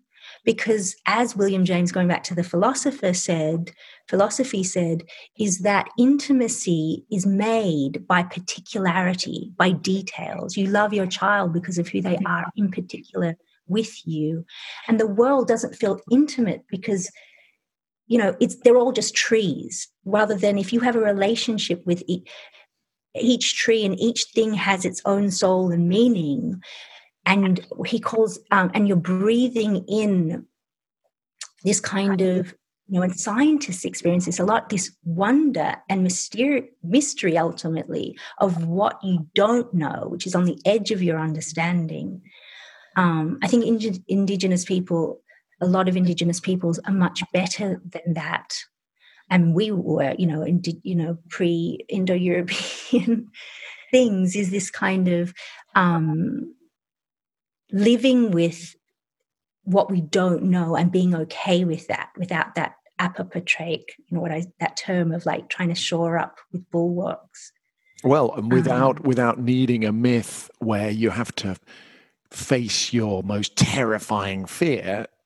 You know, yeah. Just, just well, the world be, is like just, it's like just to be aware of the unknown. It's like, well, actually, it's quite and also normal. the world that's around you right now even if you're in a room like you or i'm here and i'm looking out the window and my cat i can hear my cat downstairs but all those things matter as soon as he uses his other term notitia which is it's like a it's it's also another kind of an idea of um, the way that we can be in the world where we're noticing in detail the particularities. I mean, in psychology, what they've discovered from Buddhism is that idea of mindfulness, of like when you do apprehend things in this particular present way, somehow, I mean, they don't theorize about it, but uh, their lives are full of meaning. What I would say, and bringing it to the main Mehinaku, is that um, that for them, if you have a cosmology where where there are many worlds, right, of, different consensus realities, which is something that scientists and so you know scientists talk about and um, so social theorists talk about. This is actually a um, a sense of the world where there's an awareness that there are forces um, beyond your understanding shaping your life. Now, as soon as you have that feeling that there are forces beyond uh, forces shaping your life. You're not alone anymore in the world. And it gives meaningfulness to the world. So, and your life. So then you walk out into the world and you're, you're part of an open ended, emerging story that is in relationship to the open ended, emerging, unfolding stories of everything around you all the time. Now, that's not a lonely world. That's a world rich with experience. And not only that, it's not only the meaningfulness, it's also that um, myth is it's not just to kind of uphold this sense of sacredness, which is so important. It's also knowledge. It's actually these stories are are um, descriptions of actual forces in the in the natural world that the Mehinaku live with all the time. So these myths are knowledge. Um, so that that gives a whole other dimension to the importance of myth. That when the Mehinaku say, um, and I've written about this, that you know there are invisible essences in the landscape that are producing the physical manifestations of reality, which is kind of a quantum idea in some ways. Um, they know something. That's from their thousands of years of being in this landscape. And the myths that describe that are, um, are useful to them and to their children who they tell their myths to, because that makes them knowledgeable and aware of these forces that are that that they need to live with in a in a in a very dangerous world in that case. Fascinating. Brilliant. Well, Carl, if there's nothing you want to add uh, about the Mehinaku and, and the importance of myth here, I'd like to move on to the Dark Mountain Project.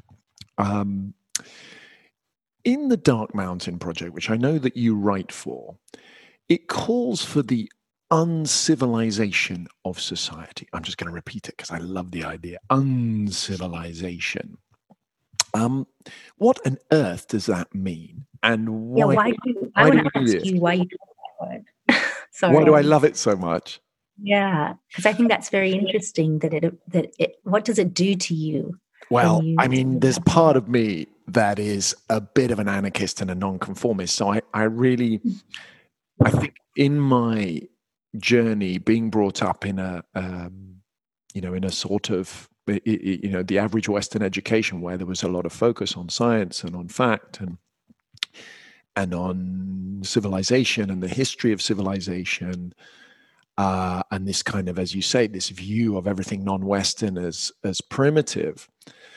I mm. think I've come to see, certainly looking at the the fallout from the you know the great capitalist project, um, I've come to see civilization as a bit of a loose cannon, and mm. not only uh, um, a loose cannon, cannon potentially without guiding values, but potentially even um,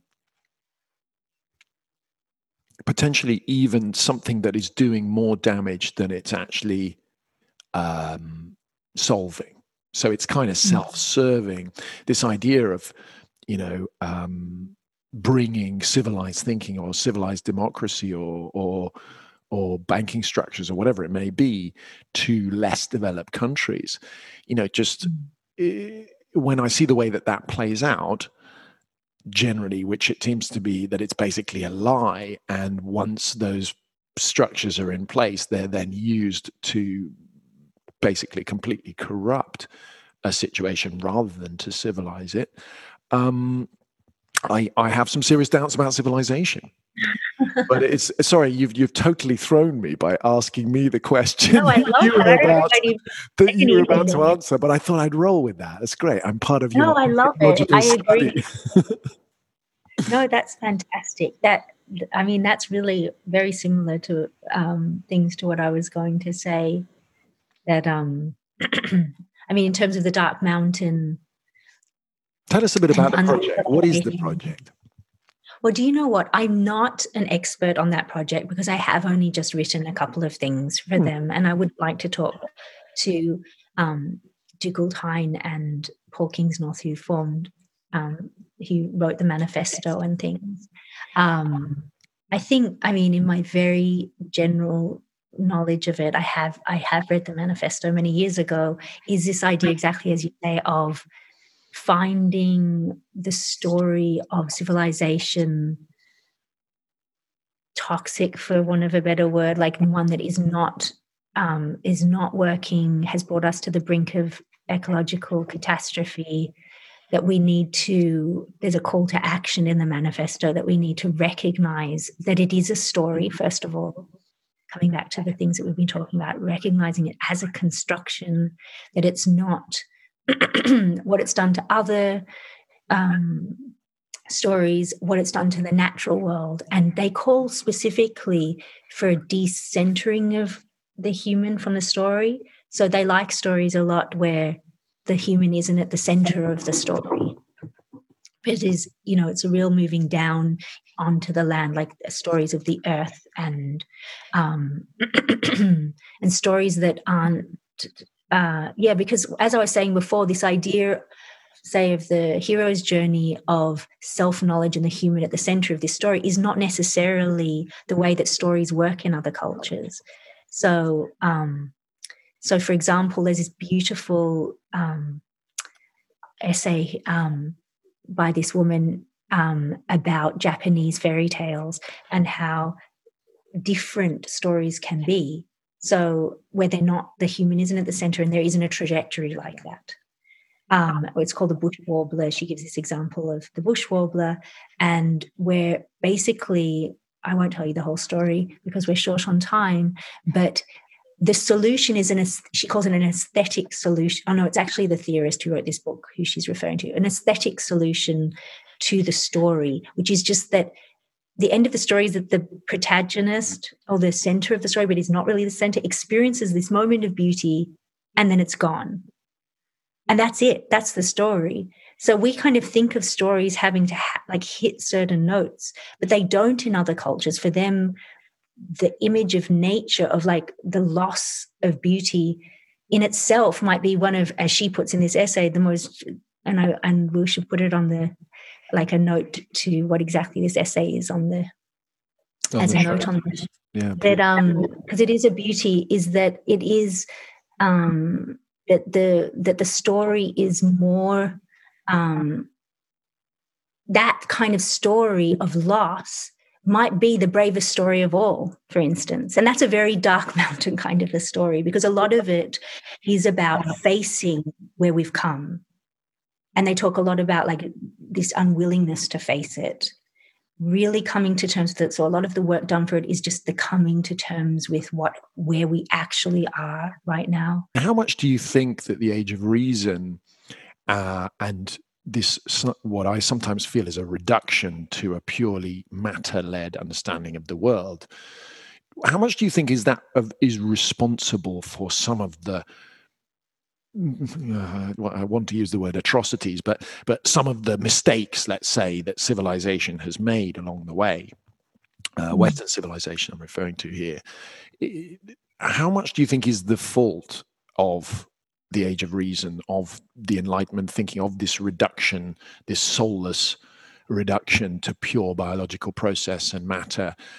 How much do you think is the fault of the of the the age of reason and is there anything that we can do maintaining the huge benefits that science and technology have brought? You know is there a way that we can kind of balance this out without sort of losing the benefits of science and technology but at the same time being a little bit more humble and, and honest about where this has just gone too far and it's it's sort of pushing pushing the limits of what actually the earth and, and society can can can handle. Yeah. Yeah. I absolutely agree with you that that the age of reason uh, uh, and what came with it is responsible for for the you know the systems or the civilization that we live in. Because as i was saying before if the world is just dead matter then who cares if we plow through you know destroy an entire forest to frack for instance. There's no consequences. There's we're not killing anything of any importance. So so if you lack an awareness a cosmological awareness of the realities of what is actually there just because you're blind to them because that kind of age of reason to me it's kind of like a blindness like you only see tree it's almost it's very simplistic you know what i mean? Whereas to me an amazonian perspective is so much more nuanced. You have these different consensus realities that are formed by different perspectival kind of position groups. And you know it's just a complete it's a very intricate and um, very intricate kind of a view on the world. Now what i want to say also is absolutely science can help us because science is not there that the real science like the science of like the cutting edge physicists and what have you they don't believe in dead matter. They know that's common sense. Well, like we're lagging in common sense knowledge of the world uh, uh, of science. We're like stuck back. I don't even know how, how long ago in our sense of the world. We're still carrying kind of almost this Victorian sense of science that isn't real anymore. That's not what the scientists are even discovering, um, particularly theoretical physicists and people like that. So um, well, my question is can we readdress this balance from within the current system, or do our favorite stories and myths teach us that the phoenix effect tends to apply to our phases of civilization? Just look at history. I mean, old paradigms seem to have to crash and burn fully before a new one can emerge from the ashes. How much do we have to sort of pay homage to the phoenix effect that we see in all of these myths and in our own society's history to accept that perhaps something does need to completely collapse before we can build something in its place. I wonder if if really looking at history it's going to be possible to make a, a, readdress of that balance from within the system as it stands, from within this civilization as it stands. Well, I think that um, I don't know honestly how this. I think that uh, that a transition has to occur if we are to survive as a species. Absolutely, I personally don't know how that will occur. Um, social transformation happens in all kinds of ways, and they're also, you know, paying respect as a person who studies myth to the non-human as well that we don't even have all of the knowledge about how everything works to to have the arrogance to say, I think we have to be humble. Like we don't know how the change will take place. We just have to do our each of us do our part. And um, I think that one of the things like you said, is like bringing the science, like bringing the science, which I know is really the work of this podcast to a large extent, that is real, the real science that's happening into the public sphere so that we are brought up to date. And let's bring this is the anthropologist in me talking, but also the humanist. Let's bring these theories of people who've been pushed down, pushed away, not included, called primitive. Let's bring their theories about the world right into the center because ours are not working. So, what, an extraordinary point, and uh, something that I really want to look into this idea of Western science as just one of uh, the world's many sciences and approaches yeah. to sciences. Whether you know, for example, Vedic science, you know, would be interesting to look into that with this idea, of sort of top-down consciousness first kind of approach. Um, mm-hmm. I think there's a lot of assumptions in Western science that that um, that other sciences from other parts of the world just wouldn't accept, and I'm, I'm very interesting, you know, in the next series to to to put those together. So, what about Imaginal Futures? It's very mysterious website. I do encourage everybody to go and take a look at it, and I think obviously, you know, that's probably part of of of what you're trying to do. Tell us what exactly is Imagine Imaginal Futures and, and, and what are you hoping to do with that? And can people get involved? Well, maybe I shouldn't tell you. that was a joke. leave, leave, me on the edge, like no. it's a mystery. Um, well, Imaginal Futures. Um, I'm I'm creating with two other women um, in England um, and it really was born out of a master's degree that I created with um, Dr. Martin Shaw, who's a well known um, expert on myth and other things. Wonderful, um, wonderful thinker and writer. So we wrote, we made this uh, this master's degree, which was really basically more like a journey as we put it in our invitation, it's like getting on a ship and instead of colonizing the world, uncolonizing. It's very like an uncivilizing idea, unmapping the world as it's been mapped to see what mysteries still exist in the world now. And it actually ended up being really a journey through hitting different parts, exploring different parts of the human imagination from the very beginning, like from before Homo sapiens sapiens, like Neanderthal time, all the way to now, um, and exploring what the imagination is and has been to various cultures in different times and places. Um, and come after this this course, um, the group that was you know we had an incredible experience all of us including teachers and the, and paul kingsnorth actually taught on the course from dark mountain. So it was very interdisciplinary. It was completely interdisciplinary. We had all kinds of people teaching scientists and philosophers and um, writers and psychologists and all kinds of things.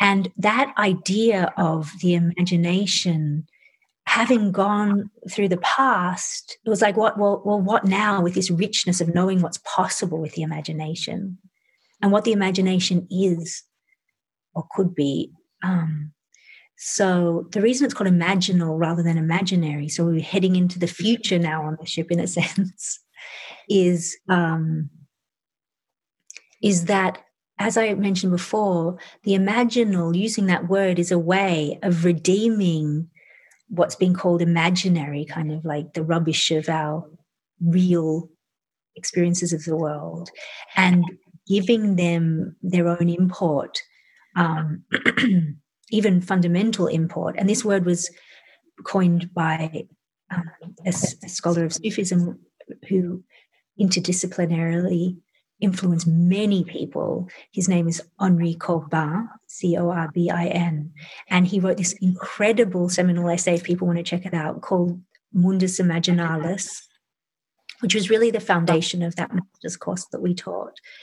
And it is the foundation also, in a sense, of imaginal futures, where there's this idea of um, this idea that there is apart from the you know our the phenomenal world there we experience um, and our our lives are underpinned and um, moved by forces just beyond our understanding that we do experience in things like dreams and active imaginary states when we're awake and things like that.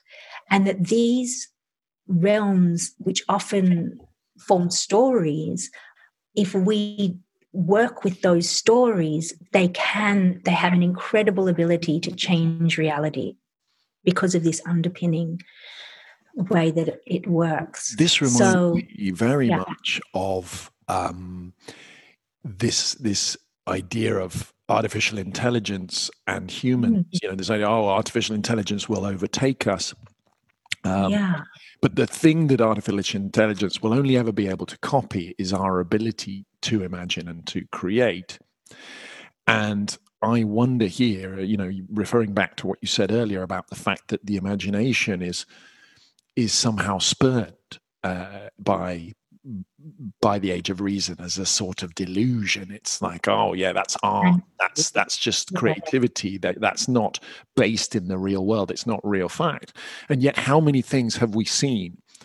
Not only scientific discoveries but also genuine mm. innovations in the way we now run society or uh, political innovations or solutions to various problems. These have all come out of somebody imagining it and going, "Oh, wait a minute, that that could actually become real."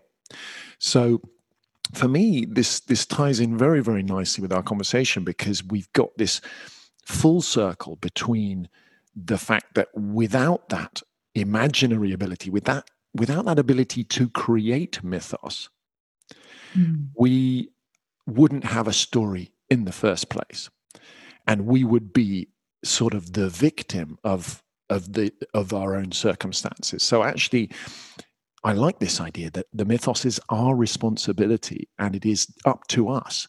I was thinking you made me think earlier of the Aboriginal idea of dreaming, that that mm. this, this dreaming our way into the future, not in a airy fairy way. On the contrary, just literally letting what we imagine come into being.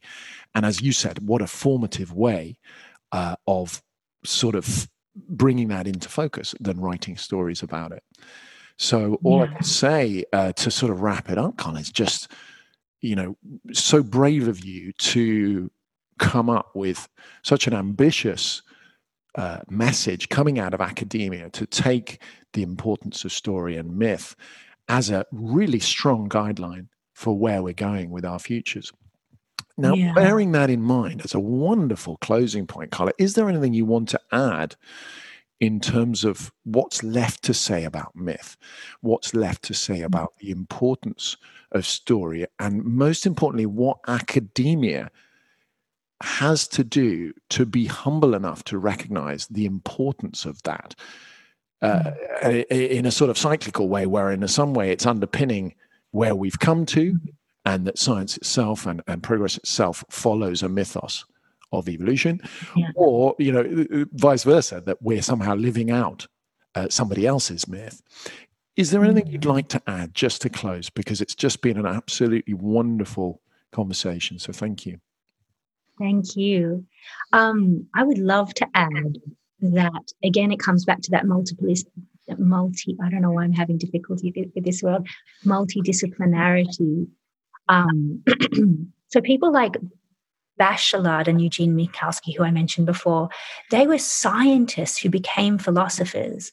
And also, I've read uh, more recent similar things from physicists um, that there is this sense that um, it helps to have an anthropology of uh, you can do an anthropology of anything. So I think have, bringing that anthropological cross disciplinary perspective on any matter, like if you're a scientist, I think it helps to think about am I making too many assumptions here in my, am I leaving something out? Am I, am I blind to something because of my cultural lens on or whatever it is? So I think that's a really helpful thing in terms of story and anthropology, which is like, and the kind of anthropology I do, where you're really ex- looking at the experience, like what am I missing in my experience of the scientific process? Because actually, as you were saying, that uh, about scientists are some of the most imaginative people alive. That actually, the scientific, you know, we've kind of divided things out. Yes, the imaginary the imaginary has been dismissed in some kind of common sense ideas but um, I think scientists who are really at that cutting edge, they know because they live it.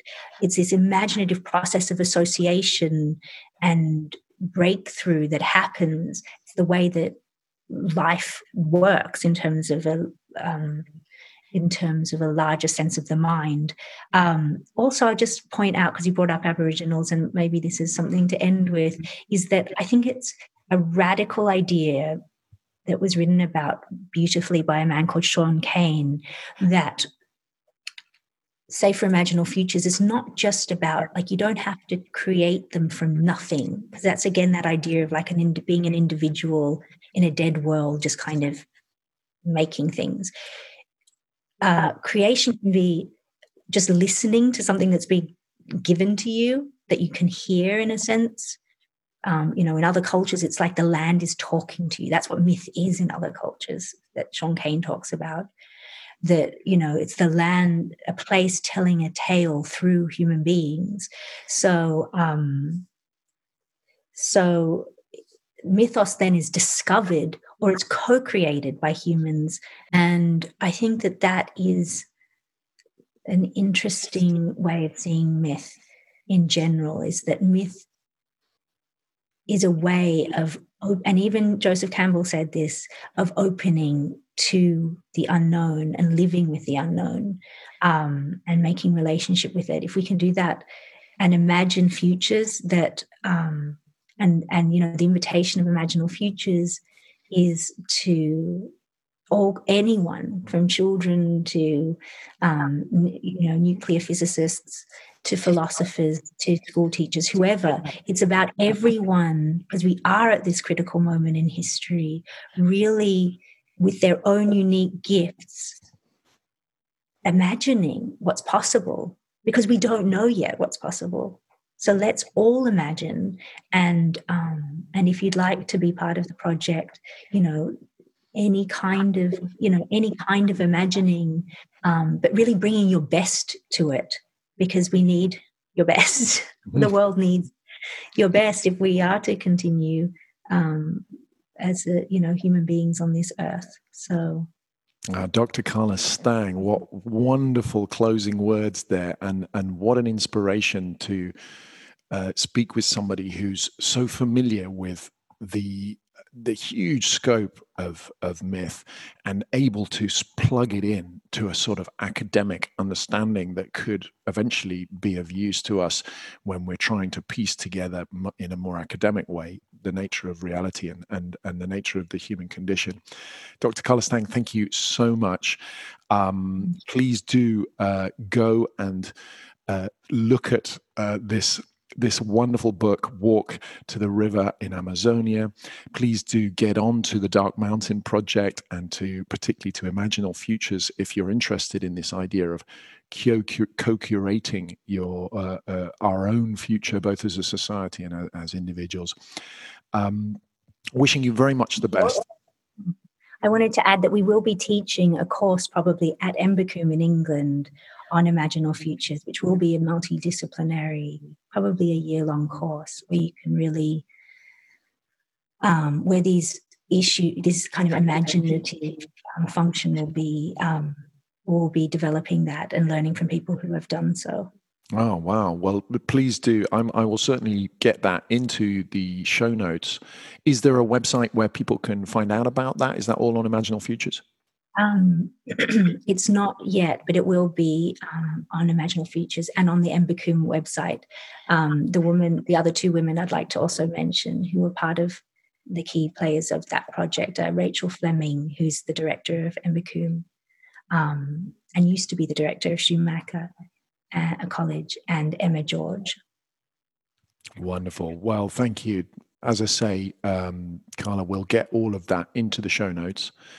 Um, and thank you very, very much, and wishing you very much the best with all of your future projects. Thank you. Very interesting.